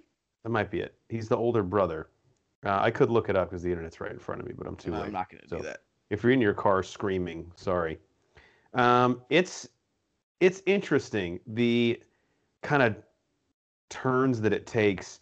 I will say this: nothing in it, not necessarily in like a twist way, but things in it really don't play out the way that you think they're going to. In the sense of like characters just do some really. I mean, obviously the whole thing they're idiots for getting involved in this, but they just do some really stupid stuff. Um, one thing that Matt that I think you'll really like. So for some reason it's set in like 2008 or something. And so like all the high school parties this kid's at, they make the music like realistic to what would have been playing Awesome. at. It's that was like my favorite fucking part. Uh, they What's have like this rated? TVMA, I would say. Oh, okay. Yeah. Uh, it's it's interesting though. Like this is something I haven't seen, um, like a a show or movie like really dive into like the repercussion of this stuff. Like what the fuck happens afterwards to both sides, and how does it start, and just like I don't know. It's just a really kind of interesting character study. Um, I think you guys would like it. We watched So, it. do you guys think this ha- is happening more and more because of the times and the people, or just because of social media? Because it seems like teachers are coming out banging students all the time. Or do you think this was going on in the 70s and 80s a lot too? That's tough to say. I mean, uh, like a lot in in the show, uh, they don't really make like social media or anything play a role. Like the teacher doesn't isn't like Snapchatting him or like actually they are kind of on each other's Instagram. No, I'm uh, sorry. I mean, do you think this is just coming out more because, you know, of social media? We know what's going on in like Virginia, which we used to never know about. Oh right, probably. Yeah, I think I think maybe somewhat similar situations have been going on since the beginning of time. Um, I think that it is more because technology and the way we communicate today is so much more readily available at our fingertips all the time. We know about it more often. But I think a lot of the stuff that we're, you know, everybody's up in arms about and going, oh my gosh, what is this? You know, or this is crazy has been happening forever. We just didn't necessarily know because Yeah. of the of how communication. We communication used to not get things are- news by unless it's going on like, like if some uh, some our president did or something that went on in actually our state or neighborhood. We didn't know. Like, what the hell would we care what's going on in Oregon? Right. But now you, I mean, you have that at your fingertips now. Because usually you probably know somebody in Oregon that's on Facebook or Instagram or something. Yeah, Tom. He's got Facebook. It's a made up person, but there's definitely a Tom in Oregon. So a teacher, I would recommend it. Matt, what else is in your cup? Toms aren't allowed in Oregon. So so I watched um during Christmas they had like I think it was on AMC it was like Gangsters for Christmas or whatever. So it had My Cousin Vinny, um, nice. Goodfellas, and Casino. And I watched all Fuck these. yeah. Back to back to great. back. Uh, it's basically just like it was like a gangster. Sorry, it wasn't for Christmas. It was for New Year's. New Year's. Uh, it was like like gangster New Year's Day or New Year's Eve or something. So I watched that all New Year's Day. My That cousin Vinny. fucking lineup. I know is a very underrated movie. Fucking fantastic. Casino is one of my kind of closet favorite movies of all time. I think it's one of the best Vegas movies that's ever been done. And Goodfellas is, you know, classic. Not much to be say about that. But my cousin Vinny, if you haven't seen that in a while, dude, he is uh, Joe Pesci is so good in that. And then um, Marisa Tomei won an Oscar for a best supporting actress in that actually, and she was fantastic as well. Oh, she actually won. I knew she. I didn't know she. I'm pretty sure she won because I thought she was. I thought I remember her giving a speech. Did she win for the wrestler also? Like, is she a two-time winner? I, yeah, I mean, she did win for the wrestler. Damn. All right. But Go she is girl. fantastic in this. It's a great movie. Um, the judge is played by uh, Herman Munster, which is pretty no cool. way. Um, the other Lawyer that he goes right? against is um the coach of the Hawks and the Mighty Ducks and the dad and son-in-law. That guy's a great movie villain. He is, and like he was.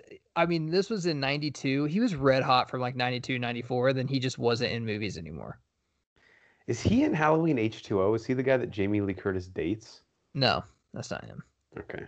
But you got to think, man. Okay, you get the role, the first in Mighty Ducks, the dad and son-in-law, and you're in My Cousin Vinny. Like that's a pre- that's a pretty good two-year stretch there. That'll set you up. Again, I, we always love to talk about these guys. He was thinking like, I am only gonna get hotter. Like my career will never cool down. Someone needs to be like, don't maybe buy that second home, Vince Young. Armie Hammer. Damn, good job, AMC. I need to fucking check them out more. Banner, what do you got? Uh, next thing I watched, uh, already talked about it real quick. We watched the final season of Schitt's Creek. Again, guys, it is one of the best culminations and sum up, uh, or seasons to sum up a entire series that I've ever seen. So good. I highly, highly recommend it uh, to to everybody out there. Is it on net? It's on Netflix now, right? Yes, it's on Netflix and Hulu actually. So That's no weird. excuses. No excuses. Play like a champion. I'm gonna save a couple of mine for next episode. But I saw on Netflix the movie Nocturnal Animals. Either you guys seen this? Is that the one with Jake Gyllenhaal? Jake Gyllenhaal, Amy Adams, as Matt just mentioned, Armie Hammer is in it. What I a think I lineup. watched like half of this. Ooh, Michael Shannon, Matt. Michael Shannon is fucking great in Yeah, this. no, So- he hasn't been in much lately. Good for him. So the plot synopsis is um, Amy Adams gets a package in the mail, and it's a book, like a, a an unpublished book, basically like a manuscript from her ex-husband, who is Jake Gyllenhaal, and he says, "Hey, I finally got around to writing that book that I was always trying to write back when we were together. I want you to read it. I'm in town this weekend.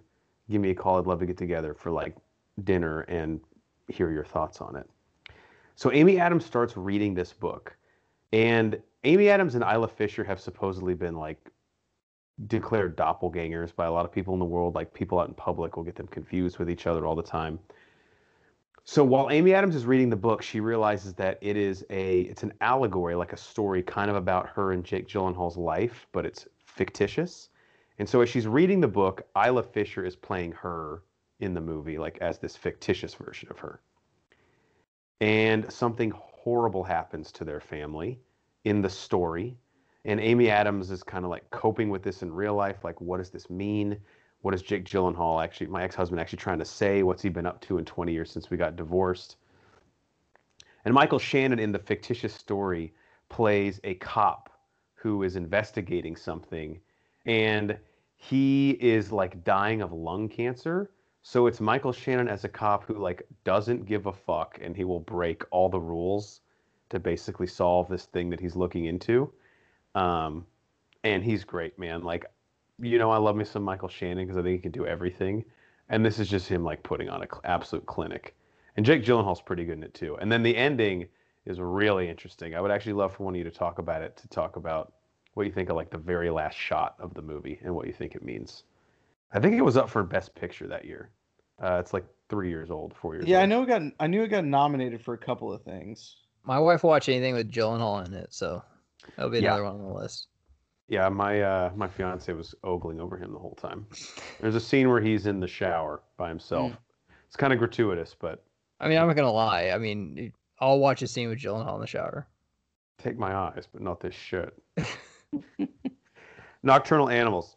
Highly recommend. Just a really good fucking movie. Although I will tell you this right now, the opening title sequence, and I tweeted about this. It is the it makes no sense with the movie. It's the most bizarre and very disturbing thing I've ever seen. Not because of graphic violence, but gratuitous nudity from people that um, you probably normally don't want to see naked. That's all that I'll say. Nocturnal Animals. Matt, what else you got? Uh, I'm good till next week. All right, Brian. Uh, only thing is I have is uh, first episode of The Bachelor. That's all I got left. Okay, let's get to that in a sec. I I only have one more thing before that, and Matt and I might talk about it briefly. But I saw The Founder, Yeah, great movie. also on Netflix. Michael Awesome. Keaton plays Ray Kroc. Ben, have you seen this too? Mhm. Oh, nice. I didn't hear you chime in in the GroupMe. It's kind of interesting. Now all of a sudden you you talk. No, about- I'm pretty sure I. I don't know. I might not have said something. Uh, dude, I love this movie. I was kind of on a kick of like just. Sometimes I watch like a lot of shitty movies, but not this past week between this and Nocturnal Animals. And Matt, I gotta say, what is your take on? Because you and I love a good business story, like a rags to riches, the rise of Mhm. someone, or. What do you feel about Ray Kroc? Because I think this movie did a good job of portraying him and the McDonald's brothers. Like, I kind of feel for both of them. I don't really feel bad for the McDonald's brothers because like Ray Kroc's a better businessman and they're kind of pussies. I mean, they were idiots to take that deal in the end, but I could sort of see both sides. What do you think? I see both sides. And actually, uh, as a kid, I don't know if you guys remember this, but they actually had a plaque of Ray Kroc in like most McDonald's. Oh yeah, And Yeah. I remember as a kid, I looked at, it, I was like, "Who's that old guy?" And they're like, "Oh, he's the one that created McDonald's." I'm like, "But his name's not McDonald." I'm like, and I never got it. And oh man, once again, it's it's so much corporate that this is what corporations do. They actually start with a good idea. Walmart's the same way. Start with a good idea. Hey, let's just offer low prices to people, you know, that don't want to go to the, you know, the richy rich stores and stuff. But then they get so corporatized that they're like, okay, now let's do cheaper meat. Oh, we don't even really need real ice cream. This tastes the same thing. We'll get artificial flavors. We'll do all this shit. And you lose the meaning and the true meaning of actually what it came up with. And that's basically what McDonald's did. Um, I I hate to play both sides of this, but I think the McDonald's brothers, they're innovators. They didn't get the credit they deserve. That's why I'm glad this movie came out of basically creating fast food. And um, but Ray Kroc, you know, he was villainized, but honestly, man, I mean, he created McDonald's, and whether you hate it or love it, it's like the most known. I mean, even the marketing with the M and everything, and everything they did when we were kids around movies, when they had toys and the Happy Meals, all that marketing is just fucking genius. I mean, you can't. The guy's a genius, and whenever you're like that, you know, uh, um, Mark Zuckerberg or anybody like that, you got to be a little ruthless to get there. You're going to get eaten whole by somebody after a while. My favorite scene is when they go to the tennis courts, the McDonald's brothers, and they're trying to draw out like the most Yeah, efficient cool. way to set up their like fast food stations, and they're making the guys like basically like do the synchronized dance of how they would prepare burgers. Uh, Matt, last thing, and then Banner, anything you want to add? Would you have ever taken that handshake agreement at the end where he says like, "I can't put your one percent royalties in the contract, but you'll get them"? I mean, I promise. Yeah, that's the only part where I'm like, dude, come on, like, because one percent royalties at McDonald's. I mean, you'd be set for life. And uh, once again, would you would you be upset? I, I I guess it'd be like this podcast would be one thing if someone like stole this from us, but it became something as big as McDonald's and we got one percent. Would we actually be that pissed? I know you created it, but I they didn't get one percent. But if you got a little kickback from that, you'd be set for life, man. I would have rather had the one percent than whatever the three million he gave him was. Oh yeah. You're like, dude, take this. And his excuse was so lame, and he doesn't mention it till they get to the negotiating table. I'm just like, dude, fuck off. How he did it though, how he owned the land, which was brilliant. Genius. But basically, he just like took the name from him and it was all legal because uh, Ryan from The Office told him how to. Yeah, and then the guys were literally paying him rent and giving him a percentage of their profits. Yeah. Fucking genius. Banner, anything you remember about the founder? No, I remember I liked it. I thought this was this was kind of the beginning of Keaton's resurgence, where we really started seeing him come back. Because this was a few years ago, right, Yeah. Yeah, when it came out, and he's been in quite a few things since then, and it it makes you remember like he's really fucking good at what he does. Oh yeah. He did that and like Spotlight, and then obviously Spider Man and a couple other things. Birdman. Oh yeah, that's right. Yeah, I forgot about Birdman too. Fuck, he's he's awesome. It did make me want. Uh, I haven't had one in probably like four years, but it made me want to go get a McDonald's hamburger. It's like a shitty. Just a shitty, half put together, covered in grease burger. and I want to hate myself three bites in. Uh, all right, Banner, uh, Bachelor, season twenty-five, So episode. I one. was I was on the fence about whether I even wanted to watch this season. If I'm gonna be honest with you, I just and that's what sucks is once you watch the first one, like you know you're fucked. We have to. I'm invested now. I know. And so what I did was I told the wife, like, go ahead and put it on, and if I'm doing something else, it's fine. I'll just, you know, it's you don't have to you don't have to see every second of it to know what's going on. sure. Um there are you can see the fucking crazy in a lot of these girls' eyes. Oh boy. It's and I feel bad because uh Matt is the new bachelor. I actually think he's I actually think he's a genuine nice guy. I actually Yeah. want what's best for him. You know, sometimes you see him, you're like, this guy's just a fucking douchebag. I actually think this guy is a good dude. So Matt uh, Matt James is the Bachelor, and you you probably already know his story, but he hasn't been on like any other Bachelor show, Bachelor in Paradise, Bachelorette. Um, so he it's kind of his thing is like I'm going. It's like such an easy way to like, get the girls to be like I know, right? He's like I'm going through this, you know, for the first time, just like you. But he also was a wide receiver at Wake Forest, I think. Is that where he played? Yeah, he played at Wake Forest. I didn't I didn't know he was a wide receiver, but I knew he played at Wake, Wake So Forest. he's like tall and he's in shape, and obviously the girls ogle over him. Um, Banner, it's one episode in, so it's really tough to make any predictions or anything. But I just have a few quick comments on some of the girls. okay. First off, I'm rooting for Abigail. She's the partially deaf girl who got the first impression. Hey, he went in for that kiss. That was 100% him too. oh yeah, I'm of course I'm rooting for her. And dude, she is hot. I just really hope she wins. Like I think she's one of the prettiest ones on there. Yeah, for sure. Uh, the chick who wore the goat slippers, Yeah, a little disappointed. he sent her home. Yeah. Um, I just kind of want those to walk around my house with and pretend I'm Tumnus from Lion the Witch in the Wardrobe. So, Matt, let me sell you on this season, okay? You know, the first episode, they all need to impress the bachelor, right? So that he Right. remembers them so they get their rose. We've got a chick who comes up and says, You know, we've all gone through quarantine. It's been a really hard time. And I wanted to bring you something that got me through those hard times. She whips out a fucking dildo. I was just gonna say a dildo, Yes, she ripped out but a I dildo. answer every question with a dildo. So uh, damn it, this is the Yeah, first time it would have I been know it correct. would actually paid off, but she says something like, "But now I'm tapping, uh, tagging you in." Yeah, but now I'm tagging you in or something, or I'm ready to go through the hard times with you, or something sexual like that. But then she starts like touching other girls with the dildo, and they're like, "Don't touch me with that." My favorite part though is Matt comes in, he goes, "You look, I'm not really good at speeches, so I'm just gonna I'm gonna do a quick prayer." Oh God, And she's just waving this fucking dildo around as he's praying. I think she did the sign of the cross with the dildo. I think she did, yeah. Which I don't know what else you do with the dildo. I mean, that's what I do with dildos. So God is up in heaven, like, "Oh my gosh, can you stop, please?"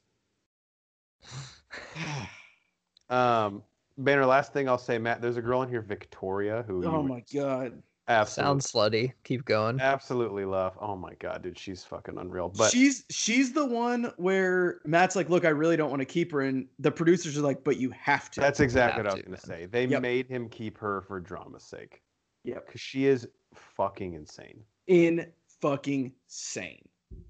She's off the reservation. Can't wait to see what she does next week. I'll Is probably get on it. making I did it on Hulu, week? so She's I'll not making it past next week. There's no way. Man, she needs help. Yeah, now's the time to do it. You're only one episode behind. That first episode is obviously a longer one. It's two hours, but and I felt like this one. They might have even said it. They had more girls on this episode or this season than they've like ever had. Thirty girls. That's insane. Yeah, th- There was like many chicks that he sent home that I was like, I've n- never seen you this whole episode. yeah. So bye, Felicia. All right, last part of our show. What was that, Brian? That noise you just heard is our Do You Even Lift Bra, where we ask a question, then answer it as we let you guys leave us for episode 138. Our question today Assuming bars reopen at some point again in our lifetimes, what celebrity, the person, not the character they play, because Han Solo would have been a really easy one, do you think would make the best wingman? And what celebrity do you think would make the worst? I'll go first. Let's each do our best first. So originally I'd written down Michael B. Jordan. Then I started thinking about it, and even though we're all off the market and way out of the game, he's just way too attractive for me to walk up and try to chat anyone up with because they would just be like, "Well, I just would rather him talk to me." And then I thought, you know, who'd be really good at like setting me up for jokes, uh, and isn't like so good looking that it's like I would never be able to get anyone's attention. Jason Bateman. Yeah. I think I think he'd be good to like run some two man game with. He would make me the. He's fine letting me take most of the shots, and he does the dirty work and rebounds. Plus, I just want to meet Jason Bateman. Jason Bateman's my best wingman. Matt, how about you? Mine's easy. I, I'd pick Jonah Hill for kind of the same reason, Jeff. Because if I walk in there with Jonah Hill, all the chicks will be like, "Oh my God, it's Jonah Hill." But then at the end of the day, I think I'm better looking than Jonah Hill, so I could still take them home. And Jonah Hill, anytime I'd say something, he'd be like, "Dude, your references are sick, bro. They're out of control." You have the- Everyone ev- knows this. Everyone knows you have the best references. And you know, he's recognizable enough, of course. He's been in huge movies, but he's not good looking enough to take all the chicks. So, how fat do you want your Jonah Hill? I like Moneyball fat, Yeah, that's Really? please. The sitter fat is like too much. Well, and I I'm think- fat as shit, so yeah, that's true. So Moneyball him is like half your size, maybe. right. Nice. Banner, how about you? Who's your best wingman? Best wingman, Tom Holland. Got an accent, so basically he can get any chick he wants. He's more attractive than me and more athletic than me, which means I'm going to get the seconds. Perfectly fine with because he's that high up there.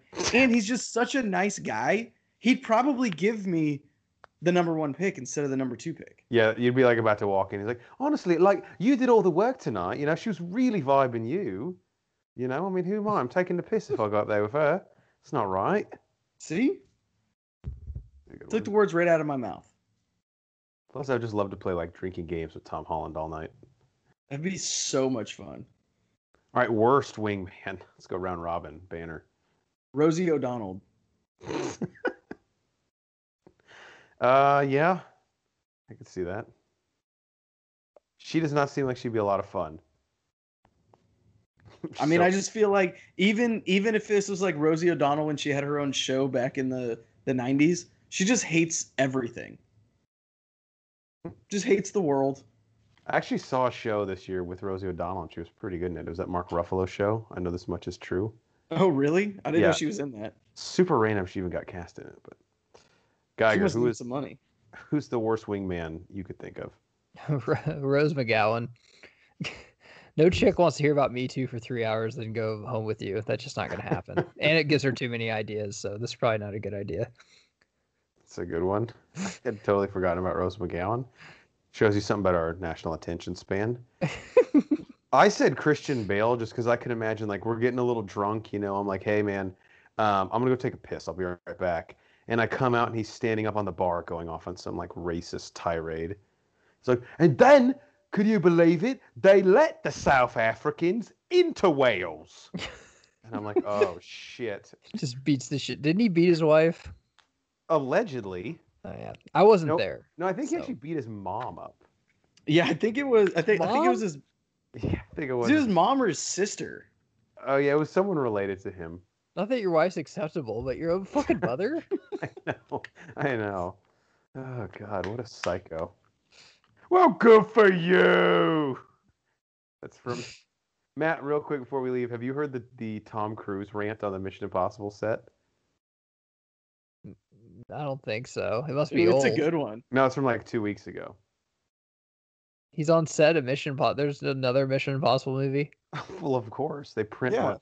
Uh, but Did anyone guy- ask for this? someone like violates COVID protocol with their masks off, and he just goes fucking ape shit. I'm, okay, I'll watch it. I feel like Christmas morning, like when your mom gets you something, I'm like, but I didn't ask for this. Like no one asked for this. Why are you? I Getting it?" have a wallet. I have a Velcro wallet. Works just It fine. Works just fine. Oh, awesome. All right. Any closing thoughts for episode 138? Matt, we'll start with you. no, just freeze your eggs in 2021. Yeah, if there's ever a year that's taught us to freeze our eggs, it was the one Try- we just Try not to ask anybody their opinion on things for the whole year. avoid eye We'll contact. get through it. We're, we already got six days down as we're recording this, so Yeah, it's not looking good though, as we're no, it's not. do it That's a good point. right now. Banner, how about you? Uh, pull over for emergency vehicles. Uh, again, you never know who's in the back of that, and uh, with what's going on, nobody knows what's going on. So No. just pull over for emergency vehicles. It's better for everybody. Not even the Yeah. person driving the ambulance really knows what's going on. No. I would say if the first week is any indication, might be hearing a lot of emergency vehicles this year. Uh, all right, for the mad scientist Brian Banner, enforcement paint Matt Geiger, I am the mayor Jeff Hornacek, and we are the Bro Force Squad podcast. Thank you guys so much for checking us out. Please follow us on Twitter at Bro Force Squad. If you type in Bro Force Squad as three separate words into Letterboxd, YouTube, Spotify, Apple Podcasts, you'll find all of our stuff there. And you can find everything on our website at broforcesquad.com. Until next time, Banner and I are going to go watch Underwater twice. How the fuck have I not seen this movie? You you have to see it. It's such a banner movie, and I haven't even seen it. We really I've seen get- Deep Blue Sea 3, which didn't make the bottom three, by the way. Matt, can you tweet at Kristen Stewart?